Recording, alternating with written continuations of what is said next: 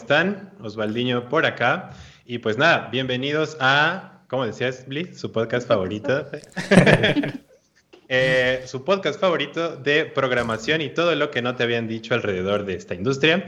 Eh, ahorita nos vamos a ir presentando todos como todas las veces, pero pues nada, un gusto estar aquí eh, con todos ustedes. Ya vimos que ya hay varias personas ahí comentando, ya está el título eh, de lo que vamos a estar hablando el día de hoy, si es que no nos desviamos mucho. Como todos los podcasts, ¿no?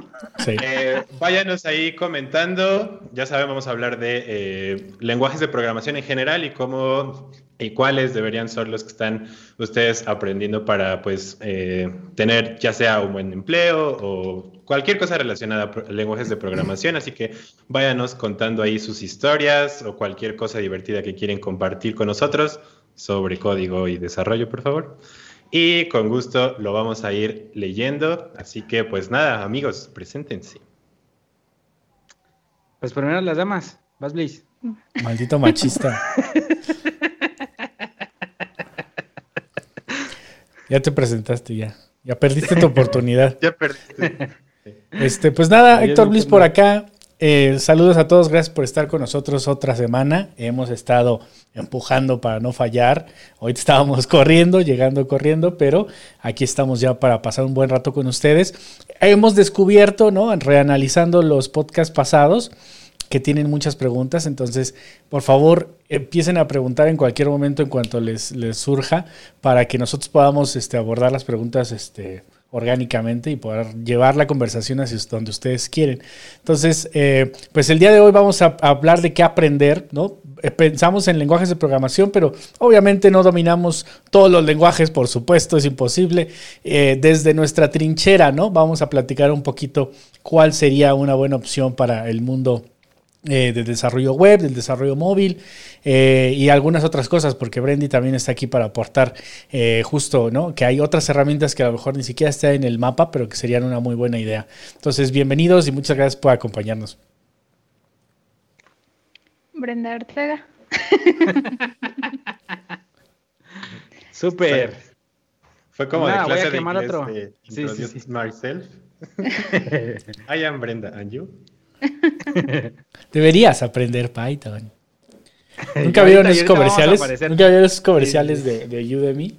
Con una señora que no sabía ni qué era Python y te decía con una mala, un mal doblaje, ¿no? O ya, ella le hacía así. Y el doblaje, deberías aprender Python.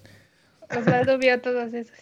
o cuando ves acá una, una publicidad, güey, que justo te dice aprende Python y tiene una foto de código atrás, güey, y ya cuando lo ves más a detalle, resulta ser pinche jQuery. Sí, sí, sí, Oye, están hablando un montón de, la página de la vacuna. y, yo quiero ser el granito en el arroz porque todo el mundo le está tirando hate, ¿no? A los desarrolladores de la, plataforma y me puse a investigar quién lo hizo y así.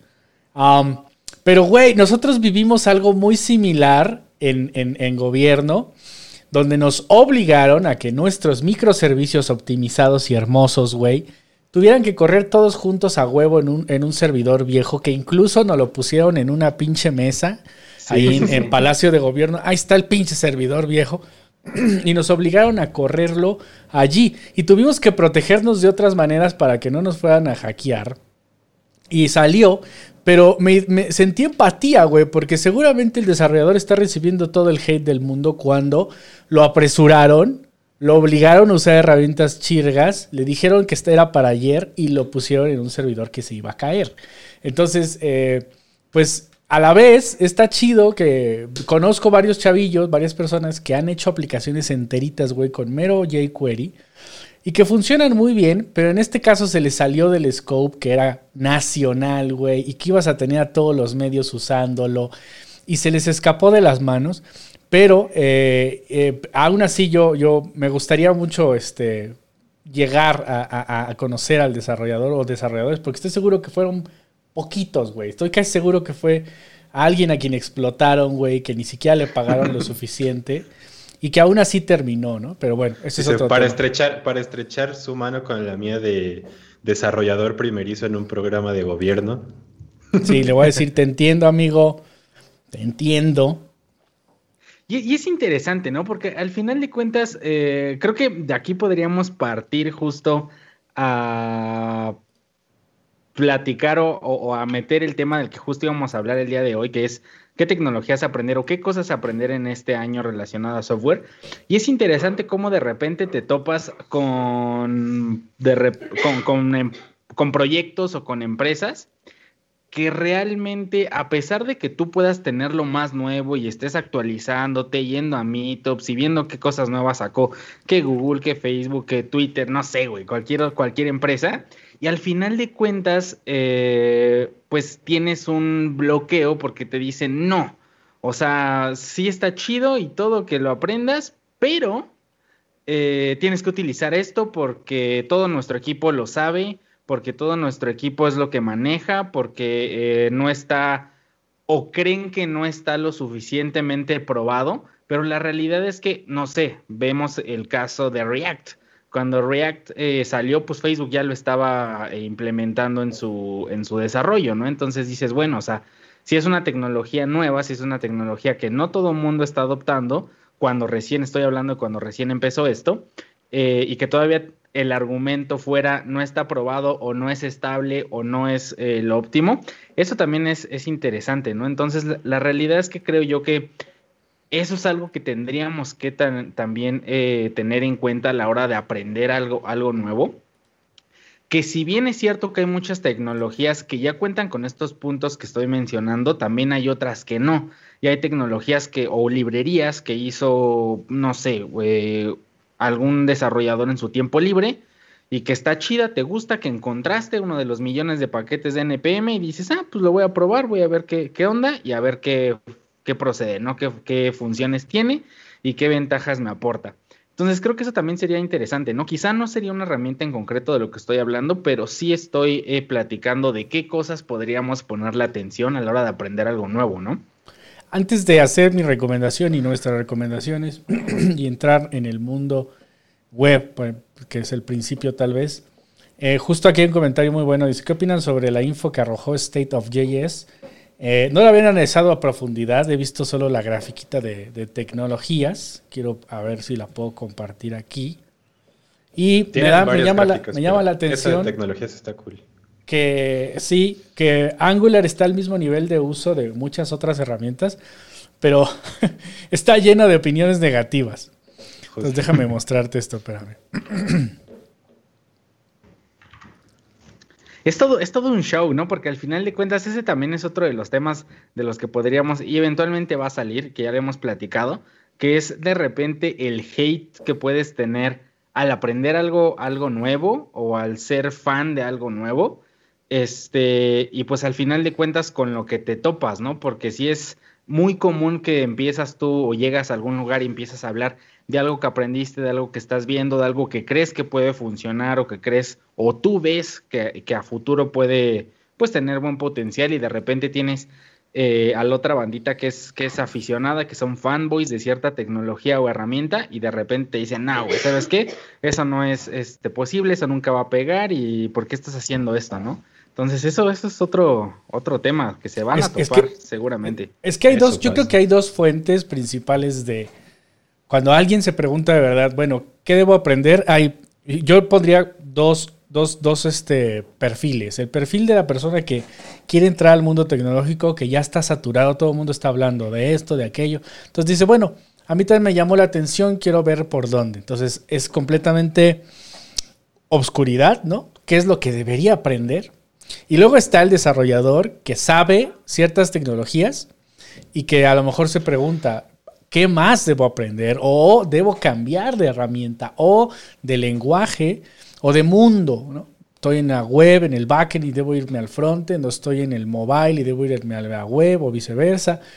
Y hay muchas respuestas, ¿no? Entonces, disclaimer, todo lo que digamos aquí es una opinión personal y no, este, y, viene de nuestra experiencia y nuestros gustos. Entonces no estamos diciendo que lo que nosotros decimos, valga la redundancia, es lo mejor. ¿no? Y no solo eso, también desde las oportunidades que se te han presentado o se nos hayan presentado. Entonces creo que eso también es importante ahí. Pero creo que al final puedes empezar eh, pensando en lo que quieres hacer Por ejemplo, si quieres trabajar en gobierno, como ya lo platicábamos, seguramente te van a pedir que sepas PHP, que sepas Java o alguna otra tecnología, tal vez este, que sepas Apache, que sepas Linux, algo así. Y si quieres trabajar en banca, seguramente te van a pedir Java y si tiene aplicaciones móviles, seguramente va a ser este C Sharp o, esas herramientas que algunos bancos obviamente ya se están modernizando, pero algunos otros pues siguen teniendo pues todavía todos sus servicios o todas sus aplicaciones dependiendo de lenguajes un poquito más viejos.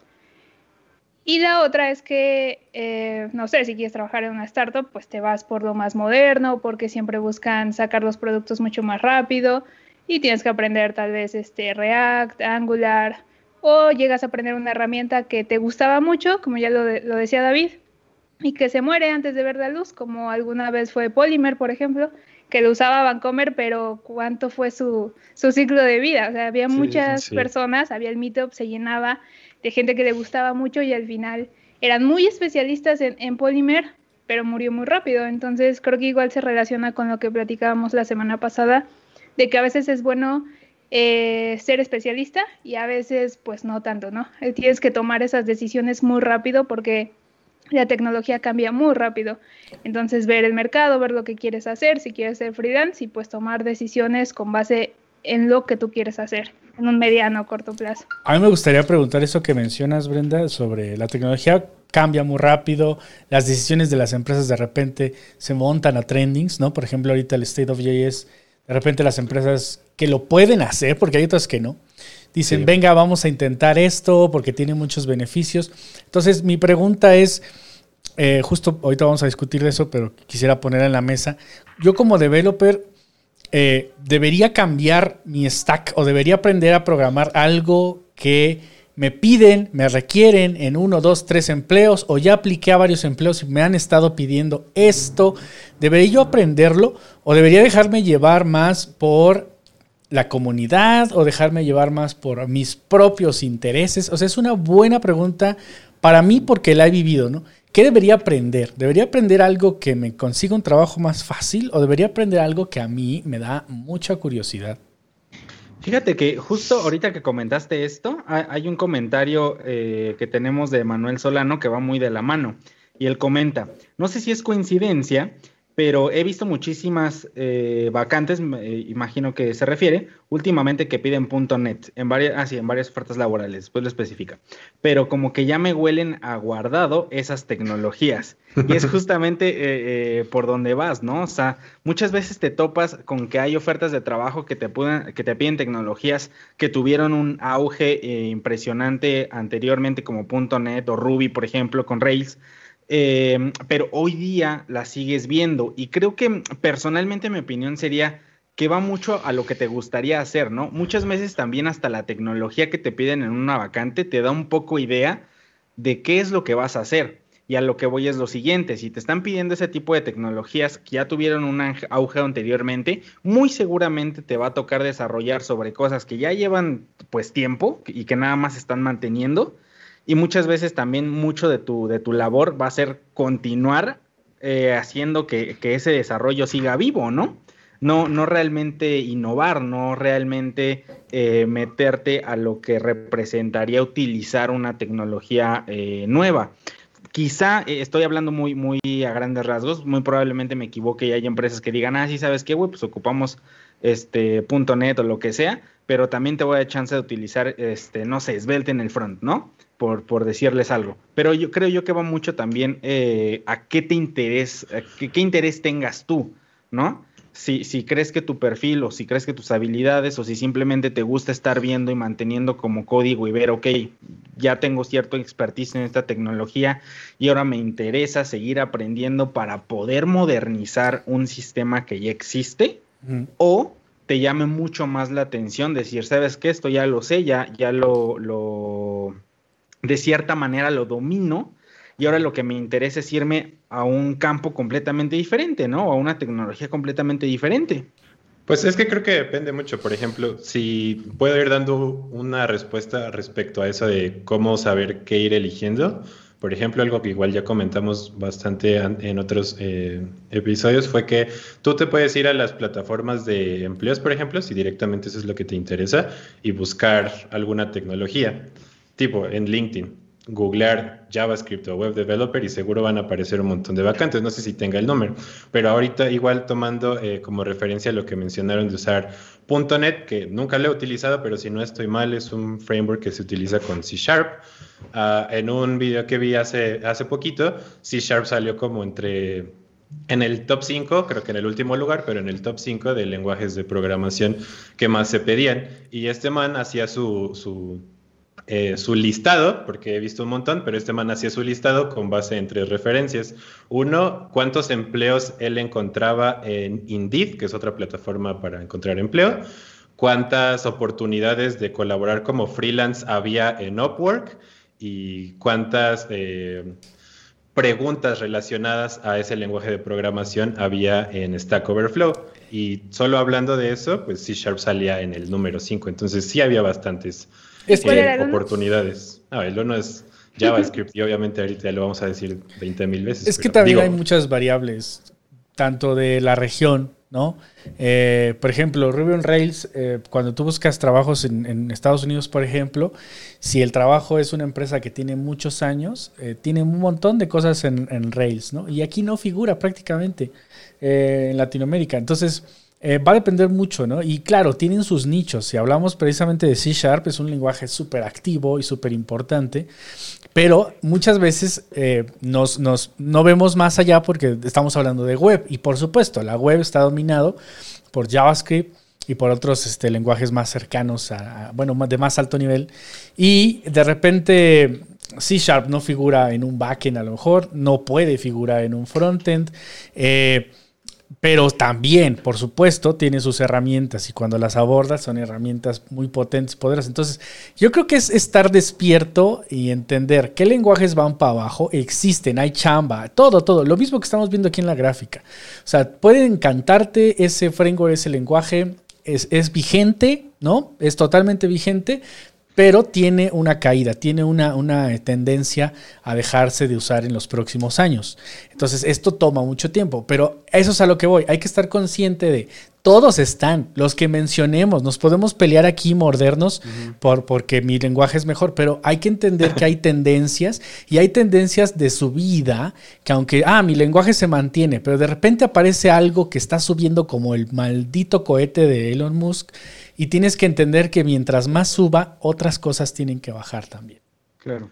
Y creo que mucho de lo que te da eh, eh, el saber o, el que te da información de qué aprender también tiene mucho que ver con en función de lo que necesitas, ¿no? Porque muchas veces eh, cuando no hemos escuchado que, queremos resolver cierto problema con un lenguaje en específico, pero la realidad es que hay lenguajes que son mucho más óptimos eh, para resolver esa tarea. Y con esto no estamos diciendo que no se pueda resolver la tarea con todos los demás. Simplemente hay uno que es específicamente eh, mejor con eso en particular, ¿no? Y entonces lo seleccionas.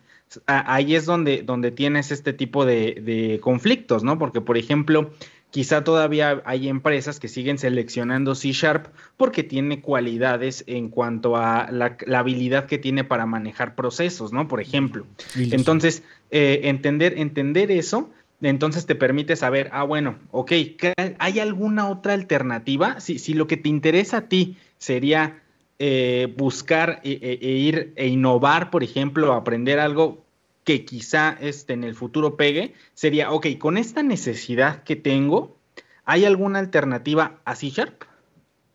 Esa sería una buena pregunta para entonces poder determinar si aprendes algo nuevo o simplemente te quedas con C Sharp que ya te funciona y que al final de cuentas es bueno para esa labor. ¿no? O cierta evolución. Pues el ejemplo, un ejemplo de esto es Android, ¿no? Android eh, era Java y, sigue siendo Java. Eh, y quien ocupó, quien entró a la ventana de oportunidad de Android fueron todos esos programadores Java que cuando no existían los smartphones pues tenían dominado el lenguaje y fue una excelente oportunidad. Y hay un montón de historias de gente que era programadora con trabajos feitos de Java y que no había como que, ah, nerd y punto. De repente hacen un juego, hacen una app de Android cuando sale la tienda, millonarios, ¿no? Entonces, hoy en día el lenguaje principal de Android ya no es Java, ¿no? Y, además ni siquiera viene de la mano 100% de Google. Y entonces es un ejemplo bueno porque te das cuenta cómo las tecnologías eh, se transforman de tal, de tal forma que no precisamente el que originó y el que resolvió los primeros problemas va a ser el rey eternamente. Entonces IntelliJ viene a ser una empresa increíblemente poderosa, increíblemente importante hoy, porque además de ofrecerte el, el IDE correcto para Android, te ofrece el lenguaje que, que, está evolucionando el desarrollo de Android. No se quedan ahí, que más adelante podemos hablar de esto, que el multiplataforma ya se hizo como súper importante y antes era súper criticado. Ah, mira, los JavaScripteros queriendo hacer híbridos, hijos de la jodida. Pero de repente Kotlin ya te dice, ah, mira, no hagas Swift. Ah, ah, puedes hacer aplicaciones iOS con Kotlin y entonces aparece el multiplataforma más formal, con un lenguaje muy formal como es Kotlin y entonces te empiezas a dar cuenta y dices, ok, creo que tal vez si no aprendí Java porque no me gustaba o me parecía horrible en mi persona, pero lo sé usar. Pero puedo a lo mejor aprender Kotlin, que es un lenguaje súper moderno y que me va a abrir puertas hacia el futuro, ¿no? Y eso es visible, es obvio, lo puedes ver con los trendings. Y creo que justo otro de los temas es, eh, y, y, que esto lo hemos visto, güey, que es una barrera importante a la hora de aprender algo nuevo, es la curva de aprendizaje, estamos hablando. ¿Qué diferencia hay de aprender Java? ¿Cuánto te toma llegar a dominar Java lo suficiente para hacer una aplicación chida eh, eh, en Android?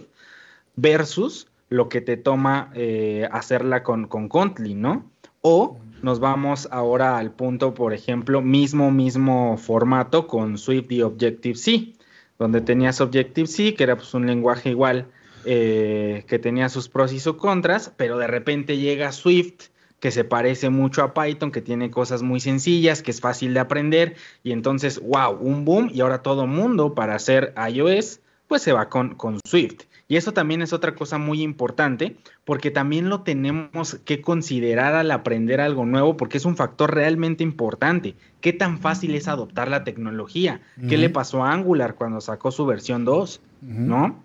Entonces, eh, era, era, era el rey Angular en su primera versión, todo el mundo lo hacía, todo el mundo quería utilizar Angular por completo. Sacan su segunda versión donde tenías que aprender completamente otra cosa y entonces React, pum, explota porque React no tenías que aprender nada, güey. Nada. Y, también eran los principios, o sea, los programadores web estábamos muy, muy en la ignorancia. Y como JavaScript, como JavaScript era sencillito y luego Angular era vanilla con unos truquillos ahí, pues nos parecía súper fácil y todo el mundo hacíamos Angular y aprendíamos el framework rápido. Entonces, cuando aparece Angular 2, yo lo viví. De repente me di cuenta que no tenía suficientes bases de programación orientada a objetos, que no entendía muy bien la herencia y sobre todo que no sabía utilizar TypeScript y, y tenía que, que aprender eso y entonces apareció el tipado, que en mi caso era algo de lo que yo huía ¿no?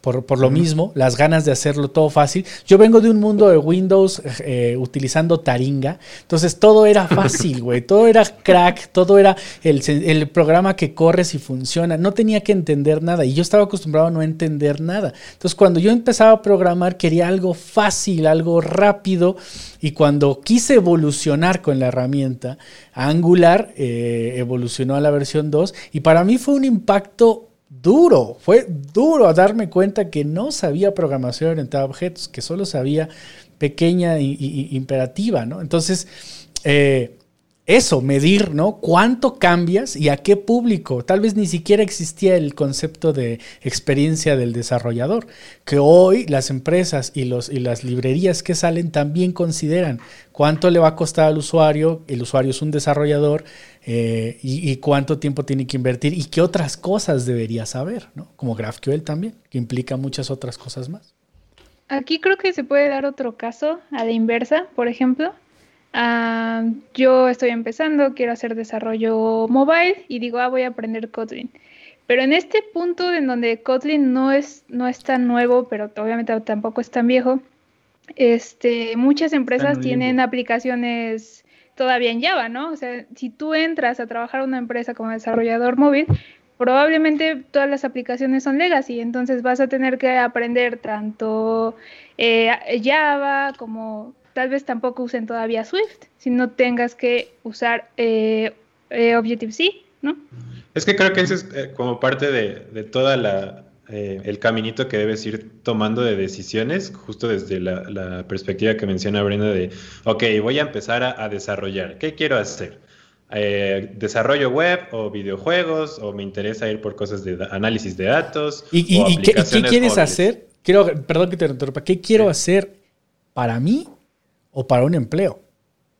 Eh, también, creo que esa sería otra pregunta antes. Pero bueno, supongamos que te llama la atención aprender a programar y quieres ir a uno de estos nichos. A lo mejor hay más que no tengo por ahora, pero justo decides a lo mejor eh, desarrollo web y empiezas y ya sale una lista increíble de opciones. Aprender Ruby on Rails para hacer desarrollo web, o aprendes Python y Django, que ya estamos hablando de un lenguaje con su framework, o aprendes PHP, eh, porque es con lo que la mayoría de sitios están hechos, este, con el que hicieron el, el sitio de las vacunas y entonces te motivaste desde ahí, o aprendes Node.js y te empiezan a criticar porque, qué vas a hacer todo con JavaScript, o sea, entonces desde ahí tienes que ir tomando un montón de, decisiones. Y por ejemplo, en eh, mi caso, cuando yo quería aprender a programar y lo primero que busqué en Google es aprender a programar y me salió un curso de Aprende Python, fue como, ah, pues supongo que esto es lo, lo efectivo, ¿no?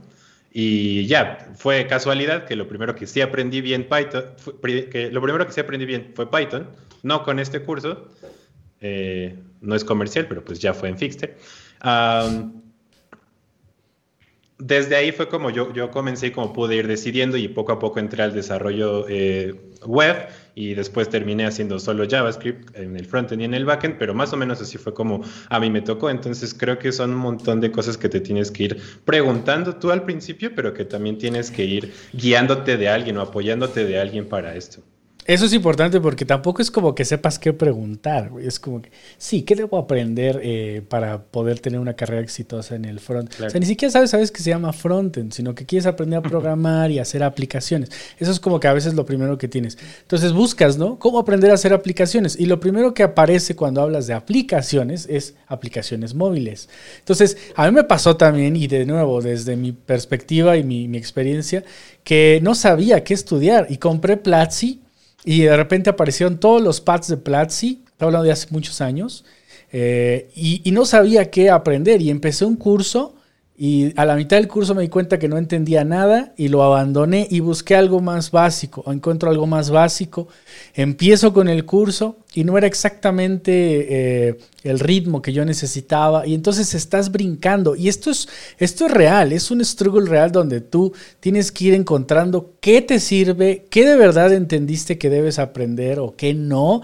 Y, y qué querías aprender y descubriste que puta, necesitas mucho más aprender cosas previas, ¿no? Entonces, eh, es muy difícil decidir cuando vienes de cero qué debes aprender para programar, ¿no? Es como, por ejemplo, ahorita Manuel Solano dice otra vez, totalmente de acuerdo, amigo, pero mi pregunta iba un poco más orientada al, tip, al tópico del podcast y quería saber si vale la pena aprender este framework en 2021 con mi perfil orientado a desarrollo web, ASP.NET. Yo he visto una infinidad de vacantes para ASP y hay un montón, pero debes entender que la mayoría son muy, empresas muy robustas, muy grandes, muy estructuradas, gobierno. Entonces, hay quienes nos gusta trabajar en startups. Y ACP no es exactamente la herramienta más popular en una startup. Es como, voy a empezar un negocio rápido, lo voy a validar, tengo un año para ver si mi inversión me levantan y ASP va a ser muy difícil encontrar un desarrollador o incluso comprar licencias y cosas. Entonces optan por algo más práctico. Entonces, pero también va a depender otra pregunta más que no sabes qué debes hacer. ¿no? ¿Dónde quiero trabajar? ¿Con quién? ¿Con quiénes? ¿Con empresa gigante, internacional, mexicana, startup? Hay muchas preguntas. Creo, creo que al final, o sea, esto es muy. E, es muy truculento porque si nos vamos a querer contestar únicamente si vale la pena o no, la respuesta es sí. O sea, si hay una vacante y, y, te interesa, vale la pena, ¿no? Esa sería la, la respuesta.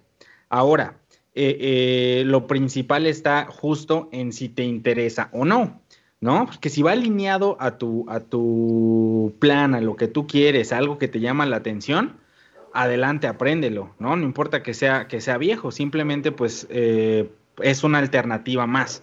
Pero si no te llama la atención, pues entonces, ¿para qué, no? Mejor oriéntate a otra cosa que, que obviamente también te llame la atención y que vaya mucho más alineado al path que tú quieres seguir.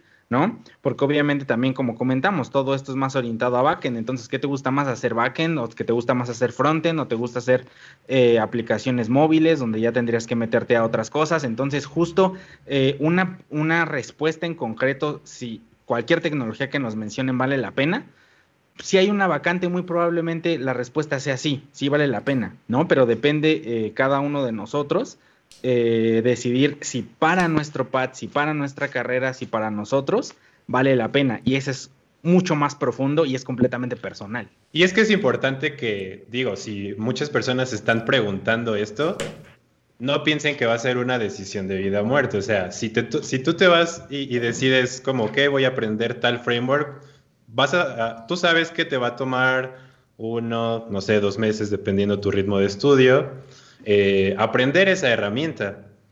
Entonces, sí, vas a invertir algo de tiempo ahí, pero si estudiaste eso ya, vas a saber esa herramienta y listo. Si no te gustó, tuviste la oportunidad de aprenderla y pues nada, cambiar. Creo que es algo muy importante y estamos en una industria que nos permite eso, como probar un montón de cosas, tomando en cuenta que vas a invertir tiempo en eso, pero pues Mucho tiempo. Que, no, que no se vuelva una decisión así como de si elijo eh, Angular, ya nunca más voy a tener oportunidad de hacer React y entonces ya voy a hacer del lado Angular y nadie me va a querer. Pues no, no va a ser así. Entonces... Tenemos eh, una pregunta de, de Gibran que dice, ¿este año está bien aprender Flutter? Fíjate, no aparece acá en los híbridos de la, de la gráfica, aparece React Native. Este, Justo porque Flutter tiene un ratito afuera, pero en beta y así. Y ahorita Flutter está buenísimo y están haciendo un montón de ruido para lanzar su Flutter web completo porque tienen una versión igual como de pruebas. Y van a lanzar un, están haciendo un ruidazo y una campaña de mercadotecnia para sacar Flutter web. Entonces, fíjate, si Flutter es genial en, en mobiles y le está comiendo eh, la popularidad a React Native, espérate que salga web y que, y que hay un montón de desarrolladores mobile que de repente es bien fácil brincar a web. Va a funcionar al revés. Así como nos infiltramos los web en mobile haciendo cochinadas híbridas, ahora va a pasar con los desarrolladores mobile filtrándose a la web y seguramente serán de mejor calidad que, al revés. Entonces eh, va a explotar esto y después vamos a estar hablando si qué usar ahora, si React o Flutter, ¿no? Porque resulta que Flutter Web es maravilloso. Entonces es una excelente idea ponerse en contexto con Flutter ahorita desde mi punto de vista. Creo, yo estoy, yo estoy muy, muy de acuerdo con esto que acabas de comentar, porque al final de cuentas, o sea, creo que mucho eh, el mercado te lo va, te lo va diciendo. O sea, si encuentras vacantes, este va. Y al final de cuentas, creo que todo esto también se va originando gracias a qué tanta curiosidad tienes, ¿no? Porque es, es totalmente de la mano que, ok, tú estás eh, trabajando con algo, porque para trabajar con esto ya se supone que lo sabes, entonces sigues sobre esa misma línea, actualizándote quizá, viendo nuevas cosas, pero empiezas a tener o deberías de tener curiosidad para empezar a explorar nuevas eh, alternativas y una vez que te das cuenta, ah, ok, está esta nueva cosa, y lo empiezas a comparar con lo que ya sabes, eso también te va a dar un muy buen norte para decir, ah, ok, pues esto muy posiblemente sí vaya a ser útil en el futuro, ¿no? O me vaya a permitir hacer algo más en el futuro. Hay otra pregunta este, que, comentan por acá, Cuautlawak Aristeo, eh, ¿qué opinan de Svelte? Y propiamente creo yo que va, va muy de la mano, ¿no? O sea, yo propiamente no he trabajado con la herramienta, pero sí he escuchado y sí he visto un poco al respecto. Y algo que me parece interesante es que también ya mucho está orientado a que no haya mucho que aprender. Volvemos a lo mismo, a hacerlo sencillo. Entonces, cuando yo veo código de esta herramienta, me remonta mucho cuando empecé a, checar Vue, por ejemplo, que igual todo lo podía tener en un solo archivo y entonces que tenía que el script, que tenía que eh, mi, mi, HTML ahí, que estilos, que todo en un solo lugar y listo, ¿no? Dejaba de, meterme en problemas. Y entonces te das cuenta que muchos de los principios ya, ya has venido trabajando con ellos desde años, ¿no? O, de tiempo atrás. Entonces, al final de cuentas, eh, meterte o aprender algo nuevo para llevarlo a un nivel ya productivo, de repente no es tan complicado, ¿no? Eso también está interesante. Porque también son del mismo dominio, del mismo reino. Estamos hablando de frameworks frontend. Hacen exactamente lo mismo de unas pequeñas, pequeños cambios. Svelte para mí nunca he tenido la oportunidad. Eso también me pasa. Hay cosas que digo, esto va a tener un montón de futuro y, y va a estar bien bueno. Cuando conocí Svelte dije, no mames, güey, es como pinche vanilla YYS y nada más. Y, pero es un framework y, me emocioné mucho. Y no he tenido la oportunidad ni de freelancearlo ni de trabajar con nada que tenga Svelte por lo mismo. Hay un trending increíble por React y vas a encontrar bien poquitas vacantes de Svelte y las que encuentres van a ser startups o emprendedores que están adoptando herramientas porque son sencillas, ¿no? Entonces, Pero eso está chistoso porque, perdón que te interrumpa, en el, en justo en el de State of JS, Svelte aparece en cuanto a awareness, satisfaction, interest, todas las gráficas que hay, arriba de React. Entonces, digo, por un porcentaje, por 1%, pero ya se está peleando ahí también. Está arriba. Y, a nivel mundial se está hablando del asunto, entonces tampoco es mala idea, ¿no? Vamos a ver de qué va. Y como dice David, para nada. No, no tengo que reaprender tanto, ¿no? O sea, creo que ahorita todo va en función, o sea, para decirte que alguno de los dos eh, se va a posicionar determinantemente como, como el ganador, hablando estrictamente de esas dos tecnologías, es que el otro la cague, ¿no? O sea, para que Svelte se ponga chido, es que React, exactamente, que React saque algo que sea muy complicado, que React saque algo que, que pues no convenga aprender o sea este, muy difícil, o viceversa. Creo que sería eh, el determinante justo ahora para poder decir, ¿sabes qué? Dejo una de lado y me continúo eh, eh, en la otra. Creo yo que a este punto ir aprendiendo de las dos sería, sería muy correcto, pues sería lo ideal. ¿Tenemos más preguntas? Tengo otra pregunta de Alex Franco y dice, más allá del empleo, la decisión de qué quiero programar está en función de qué del mercado o cadenas globales, del mercado laboral o de la absorción de talento?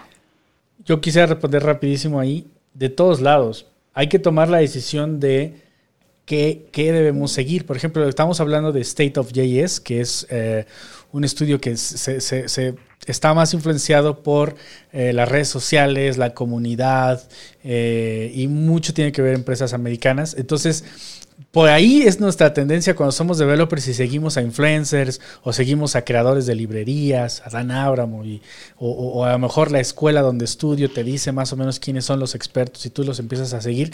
Eso te influencia mucho y entonces empiezas a decidir aprender cosas que la gente que admiras aprende.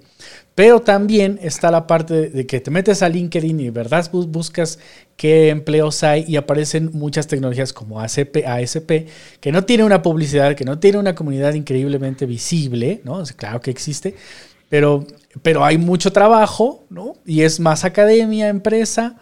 Entonces, el mercado también está ahí. También, si, si te sales de LinkedIn y buscas vacantes en, en el resto del mundo, pues entonces también hay otra tendencia, hay otras cosas que se piden, hay otras cosas que aprender. Entonces, mucho depende de quién te dice qué aprender de principio. Yo veo, por ejemplo, aprende a programar con el lenguaje más fácil que es Python. Toda la razón. Pero casualmente, después de que inviertes mucho tiempo, aprendes a programar y sabes Python, no le ves salida fácil, no le ves salida rápida, porque entonces tienes que aprender data o machine learning que es donde más se usa. Y a lo mejor lo que te llamaba la atención eran las aplicaciones móviles o las aplicaciones web, y entonces aprendiste a programar y dominas un lenguaje que no puedes usar en el reino que te llama la atención. Pues solo con Django o con Flask, pero aún así también la curva de aprendizaje de esos frameworks es, alta. Y fíjate que es interesante porque eh, e, e, este, este creo que es un caso particular, e, el de Python, ¿no? Porque llevamos años, o sea, yo fácilmente recuerdo tres, cuatro años escuchan eh, que Python es como lo que tienes que aprender, lo que le tienes que meter, vete a, aprender todo lo que puedas de Python y de repente te metes a las vacantes y resulta que sí, obviamente sí encuentras y hay muchas este, que hay, pero pues tienes que ir eh, filtrando hasta que llegas justo a las de Python y ahí están, ¿sale? Pero de repente pues no es como que en LinkedIn o en AngelList o en la que sea, eh, tan fácil te bote, ah, todo tu stack con Python, ¿no? Son cosas particulares las que tienes que hacer o eh, es, es una estrellita más que, que, deberías de tener, ¿no? Te piden un buen de cosas y Python. Entonces, justamente eso es eh, la parte interesante, ¿no? Porque como dicen y como hemos venido platicando, pues hay muchas cosas que se siguen utilizando, se siguen haciendo en herramientas eh, antiguas y al final de cuentas el costo que implicaría hacer la migración de todo rapidísimo para que puedas empezar a traer eh, gente con Python, este es quizás está tardado y costoso. Y es que sí está chistoso eso que dices, porque justo en los insights de, eh, GitHub y de uh, Stack Overflow, después de JavaScript en ambos, sigue Python.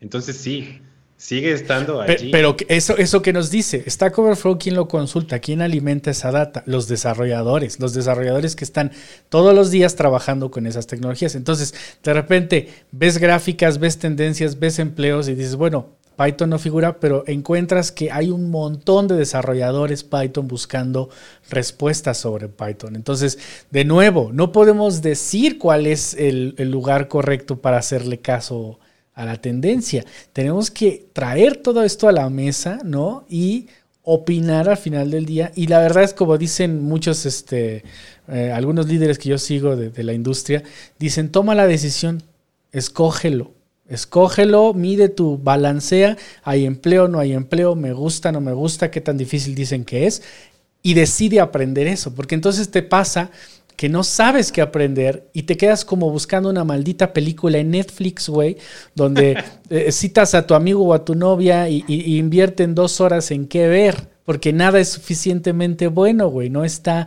un Game of Thrones ahí, no está un John Wick 8. Entonces, nada es suficientemente bueno y no ves nada, güey. Y terminas hablando de cosas incómodas, ¿no? En lugar de pagar tu cerebro y ver Netflix.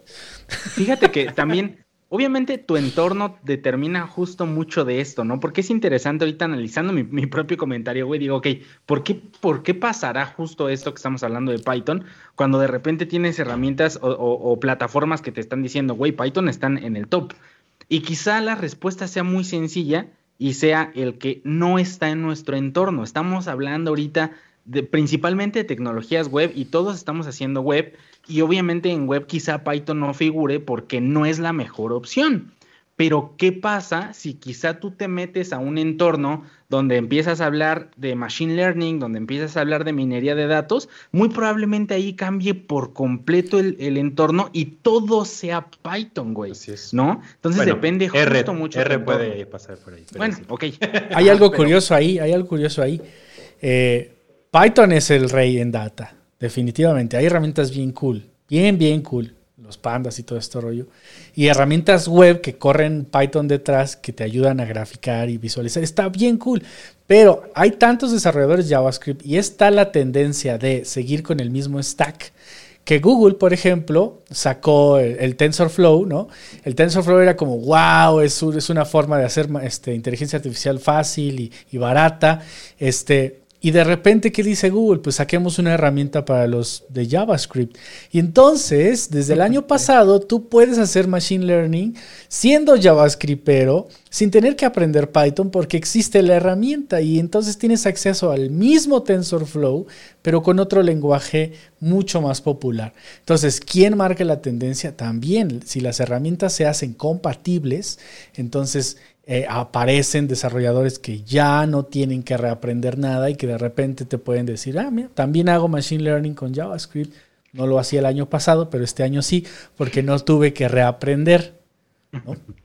Ojo, y hablamos de Machine Learning en usar los modelos para que no nos tiren ahí de que no se pueden hacer los modelos a mano con JavaScript y así, porque ya ese es otro tema. O sea, pensando en, en Machine Learning y este análisis de datos, recuerdo que hace dos, tres años había como el boom, ¿no? O sea, todo el mundo quería aprender Machine Learning, quería aprender R, quería aprender Python. Sí, pero creo que se esperaba que la tendencia fuera a la alza de forma sostenida. Como los bots. creo que... Ah, que ahorita no sé, eh, creo que las empresas en general, pues obviamente hablando de startups o de empresas pequeñas, lo que buscan es salir al mercado y vender y ya nos, ya nos introdujeron tanto a toda la parte de análisis de datos, obviamente para optimizar procesos, este, análisis de clientes, etcétera, pero sí se fue quedando un poquito de lado generalmente yo no veo tantas vacantes de Machine Learning en, LinkedIn o en, eh, plataformas de, trabajo. No sé ustedes cómo vieron ahí o cómo han visto en los últimos meses esa tendencia, esa demanda de, este tipo de roles. Es que creo que a comparación de, eh, yo lo puedo ver así. El número de developers que necesitas en tu startup es altísimo versus las personas de análisis de datos, por ejemplo, o de alguien de ese perfil es muy buen Desde ahí, desde ahí hay muchísima diferencia. Los bootcamps nos venden la idea a veces de que puedes aprender cualquiera eh, y, de todo va a haber una inmensidad increíble de trabajo. Esto justo no pasa para análisis de data, ¿no? Y, y, a veces es mucho más deseable. Me tocó ver desarrolladores web que dijeron, yo le entro a la data y encontraron estadística y tenían que aprender muchas cosas. Y hay un montón de perfiles exitosos que vienen de economía, que vienen de finanzas, que se ponen a, de matemáticas, de, cualquier ciencia exacta y de repente este, les, das la capacidad de mostrar resultados, de mostrar data bien chingón. Y entonces ellos no necesitaban un perfil de desarrollo web ni entender tanto de, de estructura e infraestructura aprendieron a usar una base de datos, eh, a explotarla, que tampoco es tan difícil, ¿no? Entonces, y, ellos con su conocimiento y su contexto eh, de visualizadores de datos, se convierte en un excelente perfil que de nuevo van a cubrir una vacante de una empresa que tiene a lo mejor dos, ¿no? Mientras que tiene un ejército de desarrolladores detrás que, este, que están rotando todo el tiempo porque abandonan dos y entran tres y se va otro y entran otros cuatro y tienen presupuesto, contrata otros cuatro para velocidad. O sea, el, trabajo de desarrollador software es increíblemente demandado y de repente pensamos que están en los mismos niveles eh, junto con otras cosas como UX o como data analysis, ¿no?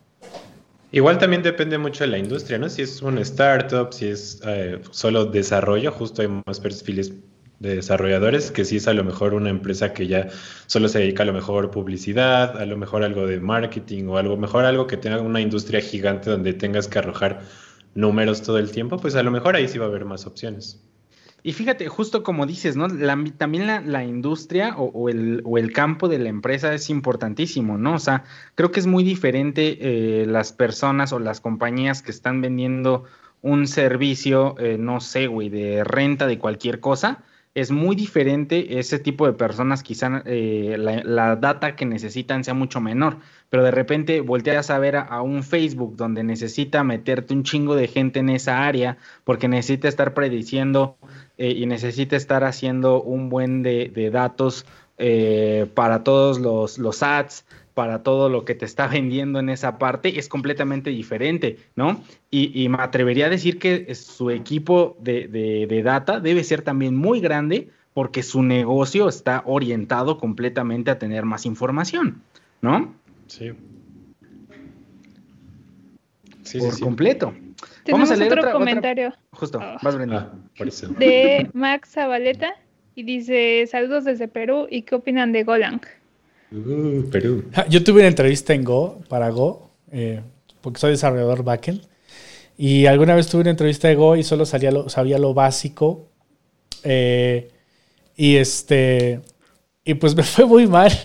Y se rieron de mí en la entrevista porque dije que, no usaba el framework web. Era un, framework que ni siquiera recuerdo ahorita.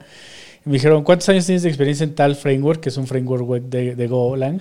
Y este y pues les dije que no sabía el framework, pero que lo podía aprender en un poco en poco tiempo porque pues estaba totalmente familiarizado con el HTTP, con el request response, con las bases de datos y que solo tenía que saber cómo se escribían los endpoints de, de Golang. Bueno, la chica esta se rió de mí, ¿no? Directamente y, dijo, estás aplicando un puesto de Go sin saber Go. Y le dije, es que estoy aplicando un puesto de backend y veo que usan Go y creo que lo puedo agregar fácilmente porque no tengo que reprender backend, solo el lenguaje. Pero en ese momento, hace tiempo ya, en ese momento les pareció absurdo y pues me fue muy mal y gracias, ahí nos vemos. Este, pero a eso voy. Eh, un desarrollador que está escuchando qué está pasando eh, alrededor de, las eh, tecnologías que usa, debe y tiene la responsabilidad de saber si conviene aprender algo nuevo por tendencia que se relaciona con lo que ya hago, porque entonces si no caemos en la cosa sectaria de decir, yo no voy a aprender ningún otro framework frontend porque Angular lo tiene todo y, me es suficiente y me llena, ¿no? Entonces, no está de más, güey. Si ya haces frontend, en realidad está relativamente cerca a aprender otro, front, otro frameworkcito de frontend, ¿no? Entonces Golang es chingón, está perrón, pero está, es, muy poco popular. Hay otro comentario de César Butrón que dice, saludos Fixter Team, pregunta sobre qué tecnología usar para bases de datos relacionales. Soy usuario de Firebase, muy bien, pero tuve complicaciones cuando tuve que relacionar muchos datos, saludos. Pues bueno, uh, todos ya sabemos que Firebase es súper cool y también hemos hablado mucho de bases de datos no relacionales y son muy importantes también. Eh, pero justo igual ahorita basándome en los insights de Stack Overflow de 2020, en bases de datos por profesionales que respondieron. No sé cómo te consideras si eres profesional o no Stack Overflow, pero bueno. Ah, es que hay dos tipos de respuestas en esto. Aparece para bases de datos eh, relacionales, como primer lugar MySQL, luego Postgres y luego SQL Server. Y hasta el número 5 ya empiezan las bases de datos no relacionales con MongoDB. Entonces, también ojo ahí porque eso creo que nunca dejará eh, pues la industria. Yo diría que Firebase es genial, pero tiene un problema y es justamente la búsqueda avanzada, el filtrado de la data. Y este, yo te diría que SQL es un obligado si vas a trabajar con data o con backend. Es un obligado, güey. Tienes que saber SQL. Aunque tengas un ORM presente o un ODM presente y estés tirando JavaScript o Python para traer la data desde la base de datos, creo que es un obligado saber SQL porque siempre va a haber un query más avanzado que puedes optimizar, siempre va a haber una forma de extraer data de forma más limpia si sabes exactamente SQL. SQL es lo más popular, pero también diría que MongoDB, yo estoy aprendiendo MongoDB en Mongo University ya desde hace algunos años. El, aggregation framework es algo que le estoy dando prioridad, que, lo estoy usando ahorita muchísimo en un proyecto, güey, que tiene muchísima información, muchísimas tablas, y yo tengo que entregar mucha de esa información en 3, 4 niveles. El aggregation framework de MongoDB es la estrellita de MongoDB, pero qué cosa, güey, qué pinche potencia tan poca madre. Y te lo digo de esta forma porque entiende qué chingona cosa tiene MongoDB con el aggregation framework. Es una cosa espectacular. Es prácticamente diseñar pipelines, güey, que están de moda hablando de Jenkins, hablando de cosas para DevOps. Es lo mismo, güey, es un pinche pipeline, güey, que se va ejecutando pequeñas transformaciones de tu data hasta entregarte exactamente la data. Incluso lo voy a comparar, güey, porque si tú diseñas un buen pipeline con el Aggregation Framework de MongoDB, le comes el mandado a GraphQL, güey. Te evitas un chingo de resolvers. Porque en una sola petición puedes hacer lo que hace GraphQL, que traerte toda la info que necesitas en una sola petición. El populate de Mongoose se queda pendejo cuando entiendes cómo funciona el aggregation framework. A ese punto. Entonces, SQL obligado, MongoDB es una excelente apuesta con el aggregation framework. Y fíjate que justo es, es interesante porque ahorita estamos hablando de una tecnología y una pequeña pieza que forma parte de esa tecnología, que en este caso es el Aggregation Framework. Entonces, creo yo que aquí eh, otra cosa que es importante es también entender, ok, de lo que ya sabemos, puede que tenga pequeños módulos o pequeñas piezas a las cuales valga mucho la pena ponerle atención como en este caso lo que mencionó Bliss, tiene completamente toda la razón, ¿no? Entonces, eh, en, una, en una ocasión tuvimos la oportunidad de charlar también con, un eh, experto de Mongo que nos dio la demostración eh, sobre qué podías hacer con una base de datos relacional y cómo lo resolvía Mongo. ¿no? Obviamente estamos hablando de una persona que estaba completamente inmersa en Mongo, formaba parte del equipo y estaba trabajando con ellos directamente. Entonces, la realidad es que te sabía el derecho y al revés decir cómo poder utilizar o cómo poder trasladar la lógica que tenías en una base de datos relacional a Mongo. Y era sorprendente ver eh, cómo lo lograba, la rapidez, la eficiencia que, que, hace, Este, la realidad es que me atrevería a decir que no hay propiamente nada que Mongo no pueda hacer, este, que realmente te, hiciera seleccionarla, o más bien te hiciera seleccionar una base de datos relacional de, las que ya todo el mundo conocemos sobre Mongo. Obviamente para eso pues necesitas eh, conocerlo y dominarlo, pero es poderosísimo. Y aquí va la pregunta, ¿hasta qué punto te dejas justo llevar por, por ese creencia popular o hype, exactamente, y, y, de ambos lados, ¿eh? no nada más eh, de, una relacional o de una no relacional, porque también muchos, eh, ¿cuántas veces no hemos escuchado? No, que necesitas utilizar una base de datos relacional que para estandarizar tu información, que para que no tengas errores, que la chingada, ¿no? Pero al final de cuentas... Eso está en otra capa. todos, y, y hasta qué punto todos esos comentarios verdaderamente tienen peso, este, lo único que puedes hacer es verdaderamente informarte al respecto para poder tomar una decisión técnica. Quiero decir algo rapidísimo. El año pasado trabajé con SQL y conocí al senior más chingón que más respeto en el mundo. Eh, eh, y, yo defendiendo MongoDB ingenuamente, él lo odia, ¿no? Lo odia, lo odia. Entonces, él dijo, ¿por qué chingas me voy a meter en pedos con eh, pinches llavecitas que abren y cierran por todos lados cuando tengo un lenguaje de programación que es SQL? Eh, un lenguaje de base de datos, perdón. Y este. Y tenía toda la razón, SQL es más fácil para escribir una sentencia, un query, y puede que MongoDB tenga más cosas con las llaves, pero ahí te va. Trabajé muchos meses con esta persona y me pagó muchas horas, güey, mientras yo leía los queries interminables de una página entera en SQL que fallaban y no sabías qué chingados tocarle. y inviertes un montón de tiempo porque son queries, ¿no? Así. Y entonces ahí fue cuando yo dije, no voy a debatir con nadie, pero esto con Mongo y con el Aggregation Framework, güey, pues... No, o sea... Güey. O sea, textualmente, eh, no sé, güey. Algo, algo que a mí me volvió la cabeza es poder modificar con el aggregation, agregar llaves y todo. Y sé que esto muy posiblemente también sea posible con otras herramientas, pero la forma tan fácil en la que lo hace Mongo, agregar eh, eh, atributos a tu, a tu objetito que no existían en tu, en tu modelito, güey no mames, la manera en la que lo hace es facilísimo. Transformar, transformar el documento es increíblemente útil, increíblemente útil sin que tengas data chocando. Entonces, para responder ya completamente a César Bultrón, eh, dice, empezaré a darle a MongoDB. Yo te recomiendo que entres a Mongo University, es gratis, es abierto, toda la información está ahí. Es una de las escuelas más valiosas que existen online, y es justamente Mongo University, que es la escuela oficial de MongoDB para que este, aprendas a utilizar a muy profundo nivel su herramienta. Y además puedes comprar tu certificación si, si te gustan los papelitos en la pared. Y también otro tip, justo como dices, la certificación está chida y tiene un listado Mongo de las personas que están certificadas, si no mal recuerdo. Te buscan chamba. Y aquí, y aquí en Latinoamérica hay muy pocos, eh, muy pocas personas certificadas con Mongo, entonces interesante una estrellita ahí.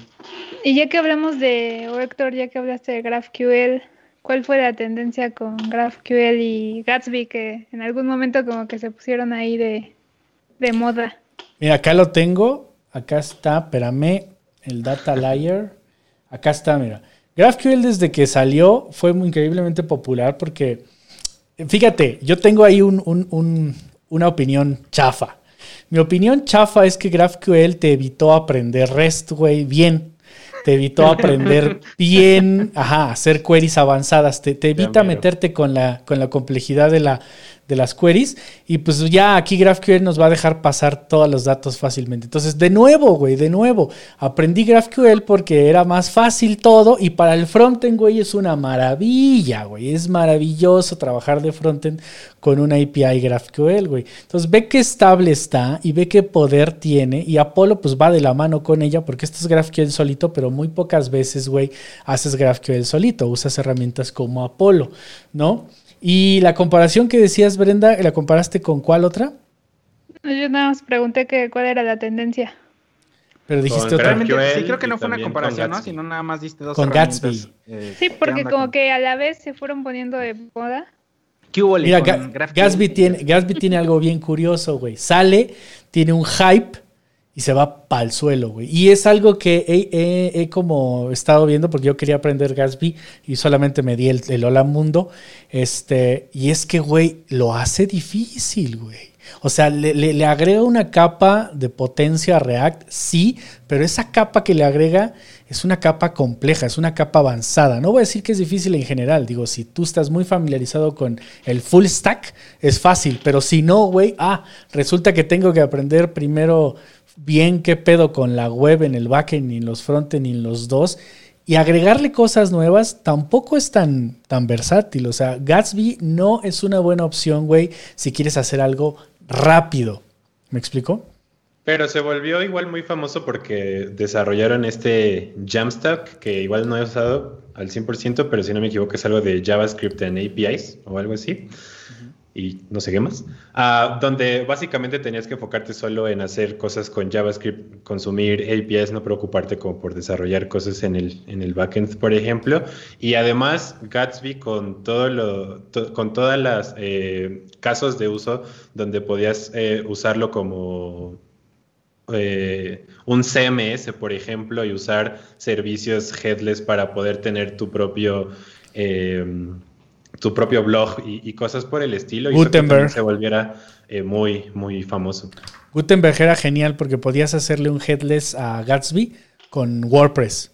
Entonces WordPress funcionaba como tu backend y con Gutenberg, que ya creció, ya no es exactamente, ya no está, o sea, ya es parte de WordPress, puedes hacer componentes de React. Entonces podías dejar que los usuarios arrastraran los componentes y crearan los templates en WordPress desde componentes de React hechos con Gutenberg. Entonces todas estas cositas que aparecieron hicieron mucho ruido sobre GraphQL, sobre, sobre Headless, ¿no? Combinar dos tecnologías de cosas totalmente distintas y hacerlo más fácil. Pero me gustaría destacar la tendencia que tiene Next.js. Express es, el, es el rey todavía, está cabrón. Y Express es genial. Vayan y busquen Fixter Generator en NPM y, y descárguense la librería y hagan sus proyectos de Express fácil, comercial. Pero Next.js, güey, para mí es una especie de Express modernizado que además de template system utiliza React. Eso es para mí. Pero hablando realmente de qué es Next.js, bueno, es una herramienta de React que te va a dejar este, renderizar los componentes desde el servidor y entregar componentes listos ya con la data, como pues tradicionalmente lo hacíamos. Y no solo eso, creo que también es considerado ya, considerado ya como todo un framework, ¿no? Porque tiene su propia manera de utilizar rutas, donde tú creas una carpeta con el nombre y esa ya es una nueva ruta, y ahí tienes un nuevo componente, una nueva página, el server-side rendering, y creo que se volvió muy famoso ahorita en este último evento que hubo sobre Next.js, hablaron de un montón de cosas, pero sacaron un, un e-commerce donde usaban Next.js, uh, lo hicieron todo con TypeScript y lo conectaban a un este, servicio de terceros que no es Shopify, es otra cosa, creo que se llama Big Commerce o algo así, creo que es europeo, algo por el estilo. Y pues te invitaban mucho a que tú pudieras eh, desarrollar con Next.js te daban un template para hacerlo y entonces te mostraban toda la eh, manera tan fácil que era poder desarrollar un e-commerce de una manera muy, muy sencilla. Entonces te daban un montón de información, inclusive estilos súper bonitos y la manera de trabajar con Next.js, pues en teoría, según lo que mostraban, se volvía muy, muy fácil e inclusive te daban métricas de performance en tu aplicación. Entonces eh, está bastante interesante. Y también se nota probar que ganan los, las herramientas que se unen a otras herramientas populares. Acabas de decirlo. Next.js te va a dejar usar React y te va a dejar usar TypeScript juntos. Entonces de repente, güey, dices, bueno, eh, TypeScript es súper popular e importante. Ahorita en muchas vacantes es casi obligado también como que saberlo. Y, Next.js y React. Entonces ahí hay un buen combo, güey, un guajolo combo chingón que les podemos recomendar, güey. Es JavaScript, ¿no? Eh, luego te brincas a TypeScript y luego te brincas a React.js y brincas a Next.js y, tienes un stack, full stack chingón con el mismo lenguaje. Eh, TypeScript que nace siempre de, JavaScript, ¿no? Entonces ahí hay un guajolocombo muy bueno. Y al final de cuentas, o sea, creo que también eh, es interesante, o sea, justo también aterrizar todo eh, algo que es importante, hablando estrictamente de Next.js, por ejemplo, es que es una herramienta que te permite eh, trabajar del lado del server, ¿no? Pero con una tecnología que viene de ser completamente corrida en, el navegador. Entonces, al final de cuentas, también esa es otra cosa interesante, ¿no? Que estamos volviendo otra vez. SEO tiene la culpa, Dependiendo de las necesidades. Sí, sí, sí, totalmente de acuerdo. Estamos volviendo de nuevo al, al servidor Ajá. Eh, cosa que al inicio se había buscado pasar ahora de este lado, entonces es un show, depende completamente de la necesidad, pero algo que también como desarrollador tienes que entender es justamente eso, ¿no? Que si sí estás trabajando con React, va, pero no estás trabajando en el entorno en el que React suele hacerlo, React solo. ¿no? Entonces te encuentras o te enfrentas con que de repente, ah, chingada, ¿dónde está mi local storage, no? ¿Dónde, ¿De dónde saco este, cierta información que estoy almacenando ahí? Porque no estás en el navegador, ¿no? Tu código se está procesando en el server. Entonces, ese tipo de cositas son las que están interesantes y que también tienes que tener bien presente eh, a la hora de estar seleccionando este tipo de tecnologías, que si bien van de la mano, obviamente te van a forzar a cambiar la forma en la que piensas con la tecnología eh, base, por llamarle a, React en este caso, ¿no? Entonces, eso también es otro punto a considerar. había, había hace cinco años, perdón, hace cinco años, hace ah, diez años, era más difícil, era más fácil entrar al mundo, no había tanto, no había nada, no había historia. Hoy en día es muy importante la historia de la web. Dale, Brenda. Tenemos una pregunta de Santiago Miranda. Y dice, ¿cuál es la tendencia este año para desarrollo de apps móviles en iOS y Android? El lenguaje que sirve para los dos. Quiero mencionar que hay una tendencia de multiplataforma. Kotlin es el, puntero cuando hablas de que yo sé hacer Android, ¿no? Y quiero entrar al mundo iOS. Kotlin me permite, Kotlin multiplataforma, googleenlo, me permite hacer cosas híbridas para varios, no solamente para, para iOS. Luego está Jetpack Compose, que es una cosa nuevecita que salió hace meses, que te va a permitir Jetpack, ustedes saben que es una herramienta de Android para hacer cosas más, más fáciles en Android. Y ahora también te va a permitir hacer componentes reutilizables en otras plataformas. Y digo en general porque no se limitan solo a iOS. Y luego está Flutter, Flutter, Flora, que ¿Qué está haciendo Ver? Que es básicamente eh, es un proyecto alternativo de Android para hacer aplicaciones más rápido y también híbridas. Entonces el lenguaje ahí es Dart y el lenguaje Dart nace o está influenciado, viene de una, obviamente, una tendencia de JavaScript. Es muy fácil aprender Dart si haces JavaScript. Entonces, ahí hay un buen combo también, que es Kotlin es un excelente lenguaje que va a brincar del, mobile a otros lados. Es potente, es, es, fácil de escribir, no es fácil de aprender. Este, bueno, eso creo. Y este, y Flutter también es una gran apuesta porque como es nacido de Google, Google le tiene todo el soporte. Entonces, literalmente puedes hacer Flutter en Android Studio y ver la app de Flutter en un emulador oficial de Android Studio. Entonces se vuelve bien fácil entrar a ese mundo y, publicar y crear cosas, ¿no? Entonces, yo diría esas dos.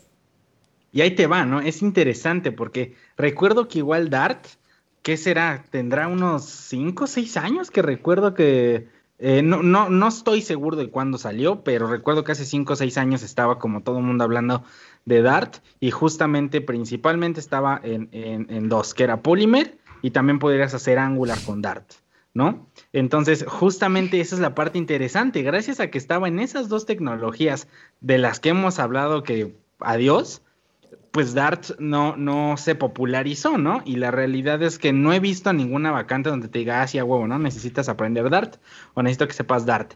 Pero de repente resulta que sale esta tecnología. ándale, ándale. O sea, resulta que sale esta tecnología y otra vez vuelve a poner Dart en el mercado, ¿no? E, en el, en el radar.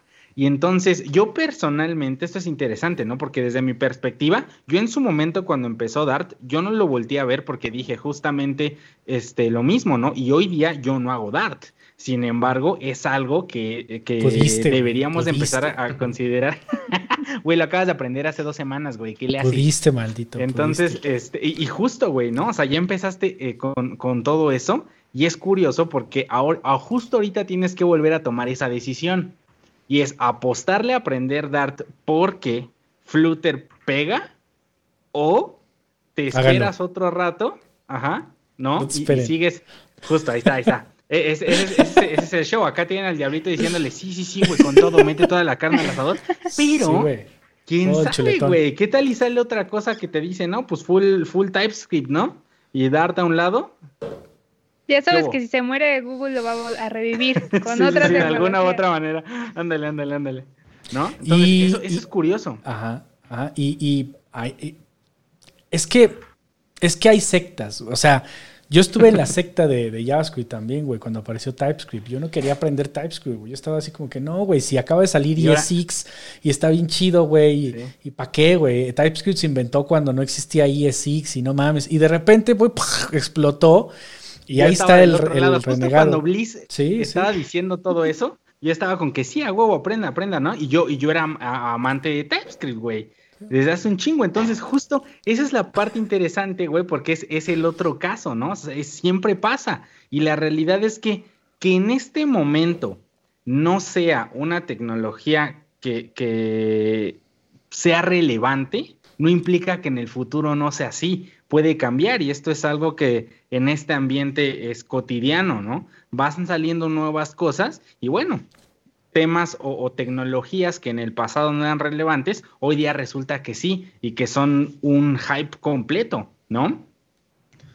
Es que yo creo que ya al final, digo, si, necesitamos ir dando un consejo o algo, es no lo piensen mucho, o sea, sí pónganse a comparar, pero decidan, porque si no, igual se van a quedar pensándolo demasiado. Y como dice Dave, a lo mejor ustedes piensan que la herramienta que están por aprender, pues no aparece mucho en sus búsquedas, yo no sé, pero pues ahorita la aprenden y quién sabe, en un par de meses se vuelve tendencia en algo o encuentras una buena oportunidad. Entonces creo que lo importante es no quedarse pensándolo mucho y ponerse a aprender.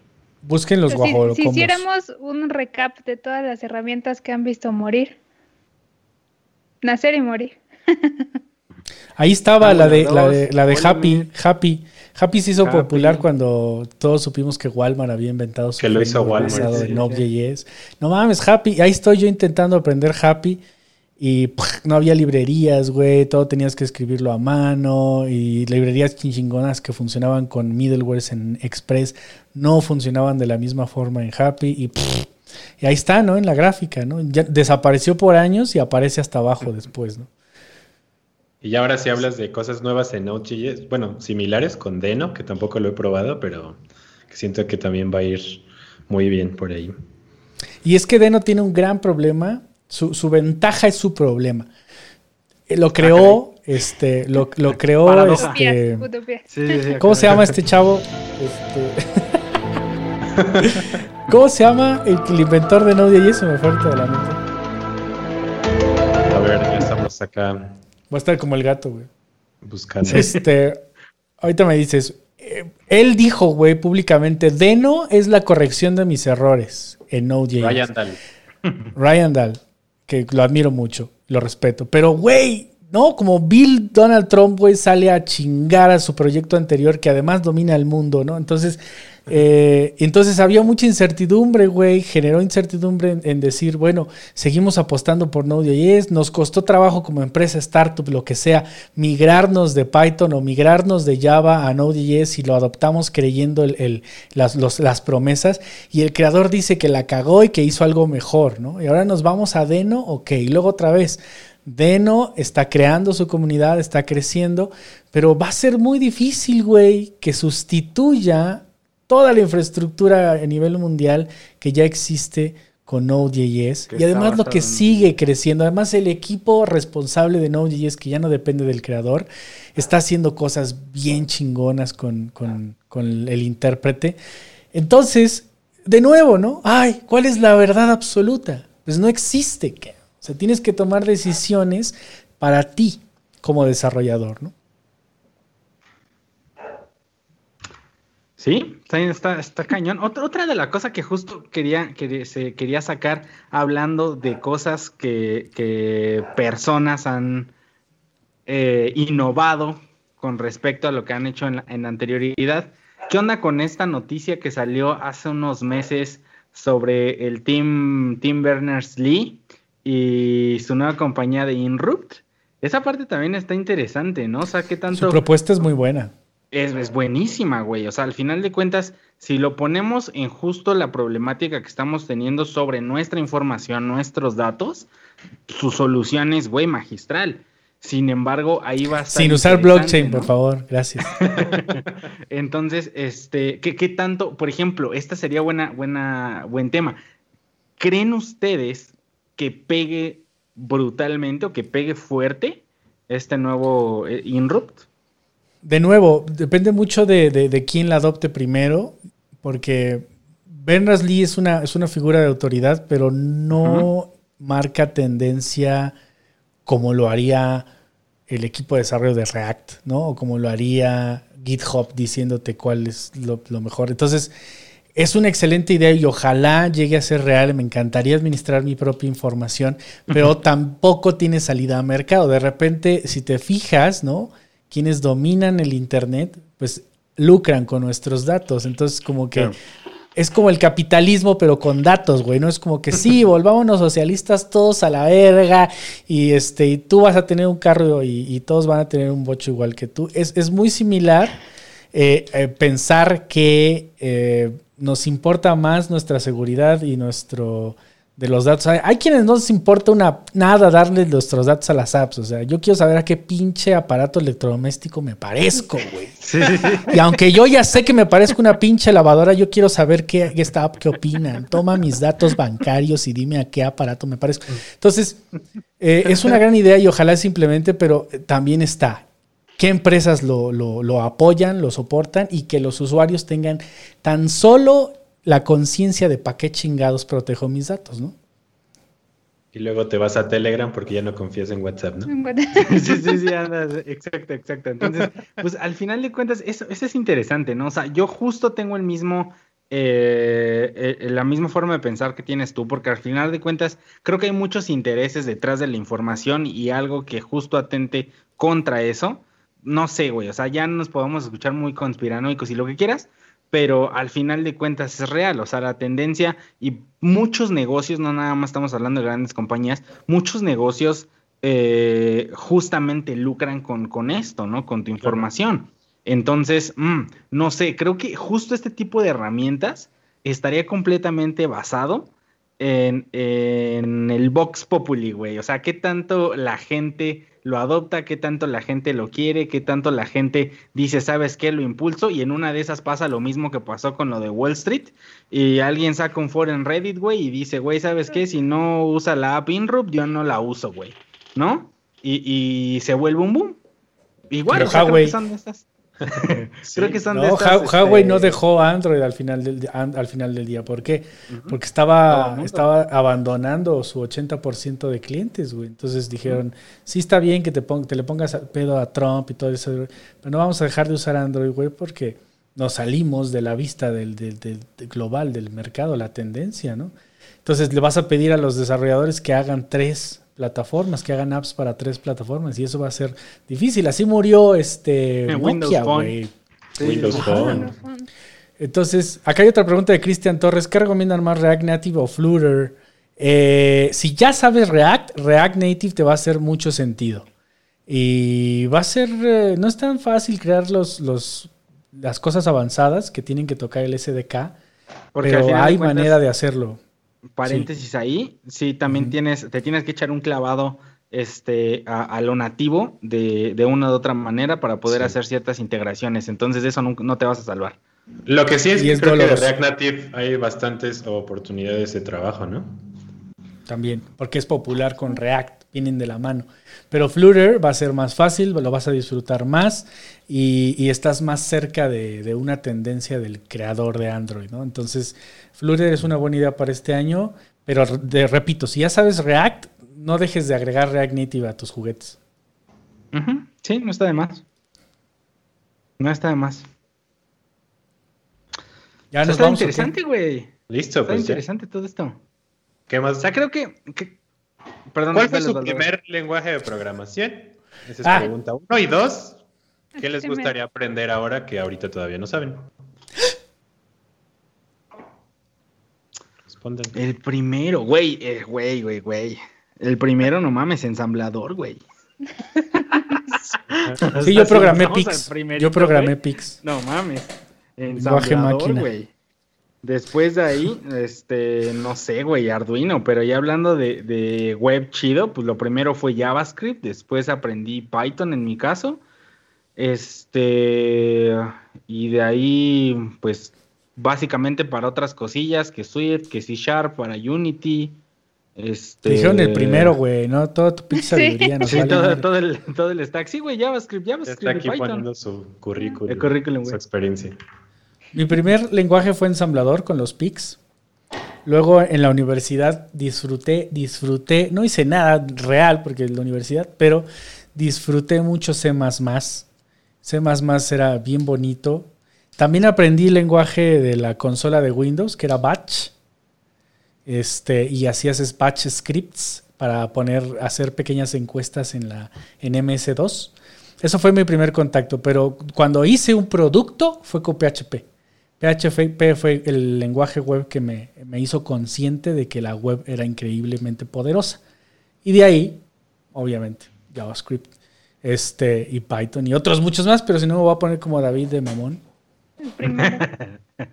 el primero fue C como lenguaje este, interpretado, digo, compilado.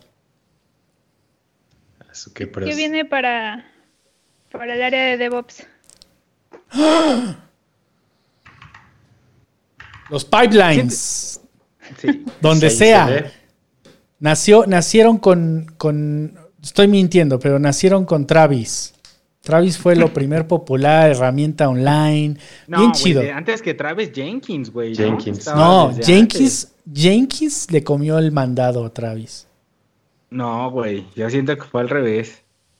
Estamos ignorantemente hablando, pero por ahí empezó el asunto y ya todo el mundo implementó pipelines, ¿no? Ya este GitLab implementó sus pipelines.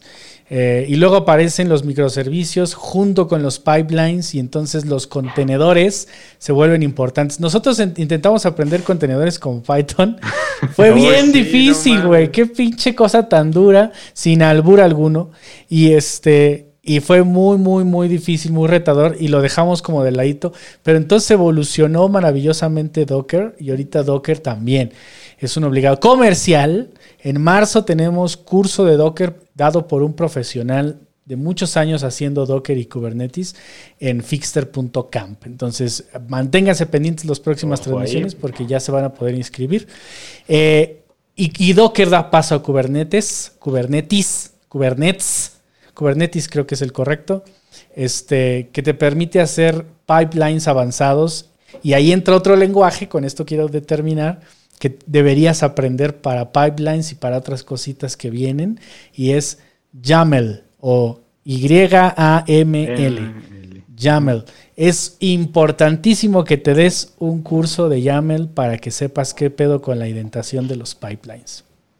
Sí, eso está, ahora sí, es como dice Bliss, fundamental, es sencillo de, aprender, pero güey, ya hablando de, DevOps, este, o del concepto que tenemos de, DevOps, creo que hay un buen de cosas que, platicar, güey, un buen de herramientas, que te permiten automatizar eh, todo, güey, eh, no sé, güey, Terraform, Ansible, este, estamos hablando de, como dices, eh, Kubernetes, güey, Circle CI, que es también. Es que es un tema en sí mismo. Creo que debemos hablar de DevOps. Tema, sí, porque podemos hablar de testing, podemos hablar de lo que ya dije, pipelines, de lo que estás mencionando, de cuál es mejor, más rápido, si, em, si lo subes a microservicios o a máquinas virtuales, si administras los microservicios con un pipeline. O sea, creo que hay mucho que hablar con DevOps. También hay que invitar a alguien para que, agregue luz a nuestras pendejadas. Y aquí hay una pregunta de Gibran. Dice, última pregunta, ¿Team Godzilla o Kong? Ah, mames. Ah, güey, yo Team Lagartija, güey, la neta. La costa. Sí, güey, Team Lacosta. Ándale, Team Lacosta. No es necesario un curso de YAML, acá dice Max Zabaleta. Es necesario entender cómo usarlo. O sea, te puedes dar tu autocurso leyendo la documentación, pero si están acostumbrados a, que los guíen, pues un curso de YAML no es mala idea. Es que no hay forma de que Conway le gane a Godzilla, pero, pero, pero es que de repente yo me acuerdo de Conway subido a un edificio al Empire State, cargando una morrilla en la mano, güey, y, unos aviones lo matan, ¿no? Unos avioncitos biplanos. Entonces de repente, güey, aparece güey, midiendo lo mismo que Godzilla, ¿no? Dejó de medir 30 metros y se convirtió en kilómetros. O sea, ese no es el Kong que yo conozco, güey. Tú me estás poniendo a pinche Saiyajin ahí, cabrón. ¿No? Bueno, ni el Saiyajin tenía esa altura. Sí, buena completa diferencia. El otro le avientas una bomba atómica y no hay pedo. bueno, de todas formas la vamos a ver. Sí, eso sí. Ándale, ándale. De todas formas lo vamos a ver seguramente y gana Kong porque tiene más expresiones humanas y, y nos encariñamos con él. Además tiene una niña, güey, no mames. Nada más ve el tráiler y ya sabes quién va a ganar en la película. Dice Cristian Torres, Docker o Kubernetes para iniciar. Docker es esencial para que entres a Kubernetes. Entonces, ah, el camino obvio es Docker Kubernetes. Kubernetes es relativamente, es mucho que aprender, pero no es tan difícil, fíjate. Si le inviertes un mes a los dos, yo creo que, yo creo que andas subiendo microservicios. Y luego está la otra parte triste, ¿no? Aprendo Docker, aprendo Kubernetes, pero no sé nada de backend, también te va a doler porque los microservicios son, son servicios de, backend escritos en otros lenguajes que vas a tener a lo mejor que pimpear un poco. Entonces es, es, es, difícil entrar a Kubernetes sin contexto, pero sí se puede Docker, Kubernetes y hacer tus primeras este, implementaciones. Listo. Bueno, Dave, para ir cerrando, ¿qué nos recomiendas ir estudiando? ¿Aprendiendo o tú qué estarías aprendiendo ahora? Bien, pues realmente eh, les digo, creo que depende mucho de, tu vertiente. Si estamos hablando eh, de frontend, creo que seguir con, cualquier cosa que te llame la atención de JavaScript está chido. Al final de cuentas no vas a dejar de hacer este algo similar. TypeScript creo que es eh, un obligado, mucho está yéndose para, para ese lado. Y la realidad es que también te trae algunos dolores al inicio pero ya después también beneficios en cuanto a, performance, eh, mantenibilidad escalabilidad de tu plataforma. Entonces creo que eso lo vale por completo. Hablando de backend, también depende mucho de las necesidades que tengas, pero al final de cuentas, pues ya con JavaScript, pues agrégale, agrégale, este, se puede hacer con, con JavaScript, entonces pues échale también por ahí. Eh, ¿Qué otro, qué otro sería interesante? Hay muchas vacantes de Ruby, yo personalmente no soy como muy fan, pero pues no está, no está de más, ¿no? Volvemos a lo mismo. Si hay y te interesa, adelante, dale. Python, si te interesa meterte a algo más enfocado, que es a lo que hablamos de Machine Learning este, y, data. Eh, si estamos hablando de móvil, pues como ya platicó Bliss, eh, Flutter es una, es una buena idea. React Native tampoco, creo que lo deberían de dejar eh, de lado. Al final de cuentas también sigue siendo un stack. Y si ya sabes React, pues güey, es cosa de nada, ¿no? Meterte a darle dos, tres cosillas ahí nuevas que aprender, pero listo.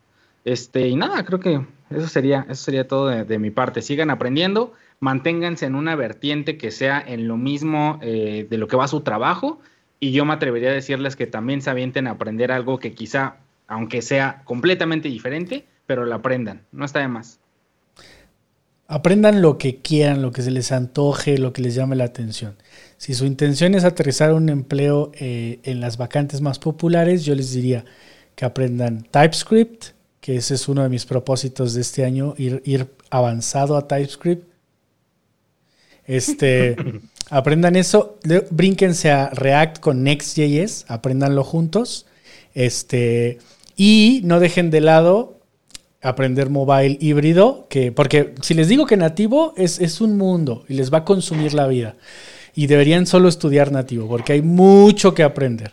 Pero si están por el lado web y quieren complementar, Flutter es una excelente idea desde mi punto de vista. Entonces ahí están. TypeScript, Next.js que implica React y Flutter son una excelente inversión. No intenten aprenderlo todo al mismo tiempo, escojan uno por uno.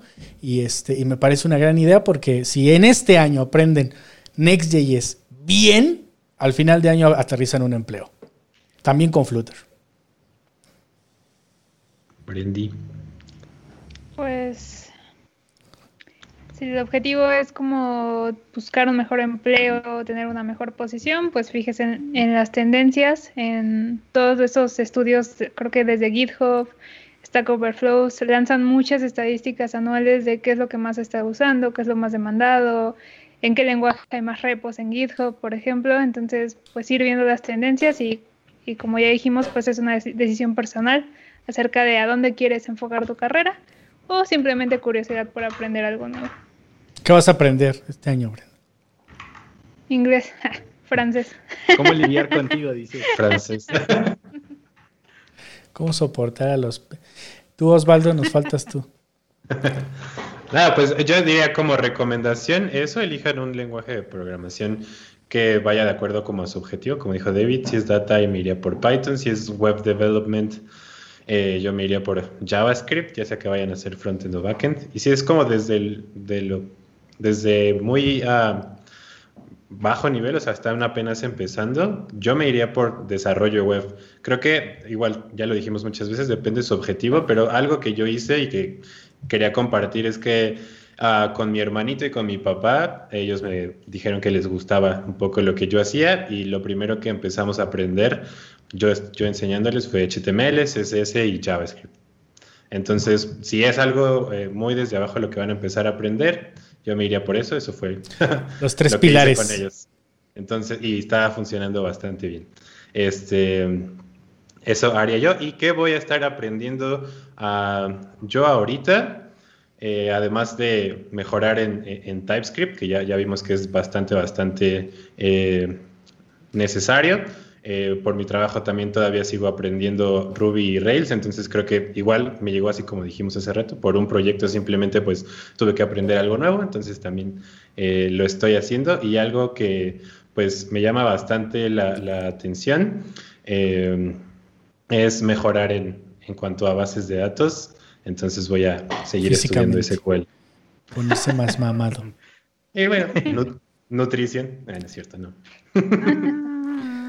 Pues ahí está, ahí está, ahí están sus propósitos de año nuevo que no, no sé por qué estamos hablando de eso en febrero, pero eh, nada, esto es meramente nuestra opinión, es lo que, lo que vemos, lo que sentimos, lo que oímos.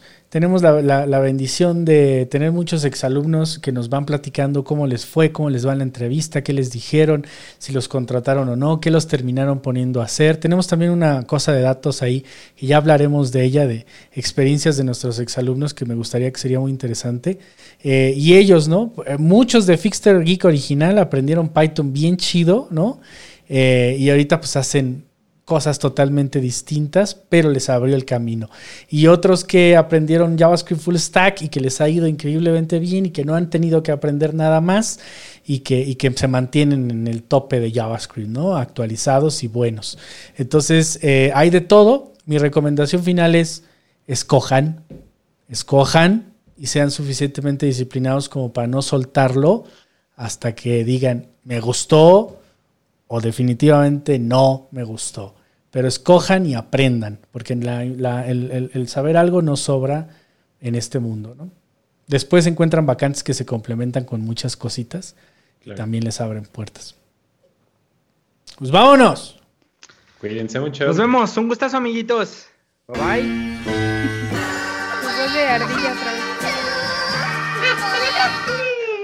A ver, espérate. David, David va a hacer la salida. David va a hacer la salida. Ya nos vamos, David.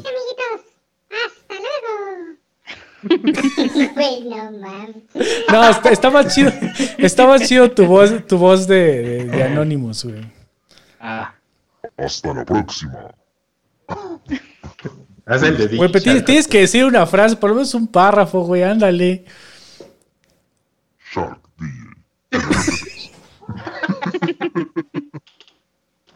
Güey, ese está, güey, sale, sale igualito, güey, es perfecto. Y luego una, una cumbia, un reggaetón atrás. Ahí está la música, ahora es la voz, David, es la voz. Dicen tus padres que ya no me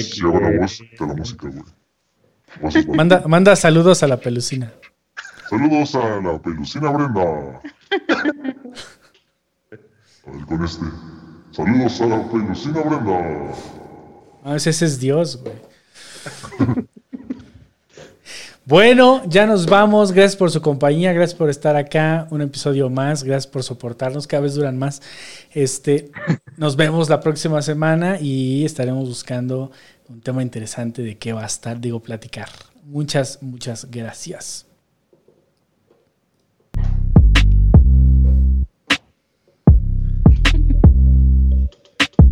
Ya ponle la cumbia de fondo de salida. Voy a bajarme unas cumbias. Toda tu inversión, David, y no la usas. Ahí va, ahí va, ahí va. Oh, Tienes que Pues, usarla. se escucha igualito la de Tenías que dar tu opinión con esa güey, voz. igualito, güey, igualito. A ver, les voy. Para ¿Sí poner lo pause. quitaste, no? ¿O no? Hubieras hecho una voz así de alter ego de ¿Por qué usas JavaScript en el backend? Sí, Ándale, sí. ¿Quién usaría JavaScript en el backend? Esa ya quedó atrás, ¿no? ¿O todavía estamos en ese tema. Todavía estamos en el dilema de por qué usar JavaScript en el backend o ya lo Hay superamos. muchos, hay muchos haters de JavaScript. No sé, güey, todavía sí, yo pienso lo mismo. Pregúntale acá a tu. a tu compa, güey, y todavía es como, nah, chinga tu madre si haces. No lo menciones que todavía estamos en. Sí. Entonces ya lo pensé, güey, lo pensé. Arroba el güey que dijo eso. Qué triste, güey. Qué triste. Seguramente cuando, cuando anduvo haciendo lo que ya todos quiso, este, lo pusieron a hacer JavaScript, güey, seguro. Sí, sí, sí. Pero bueno. Ahí nos vemos. Gracias. Besos.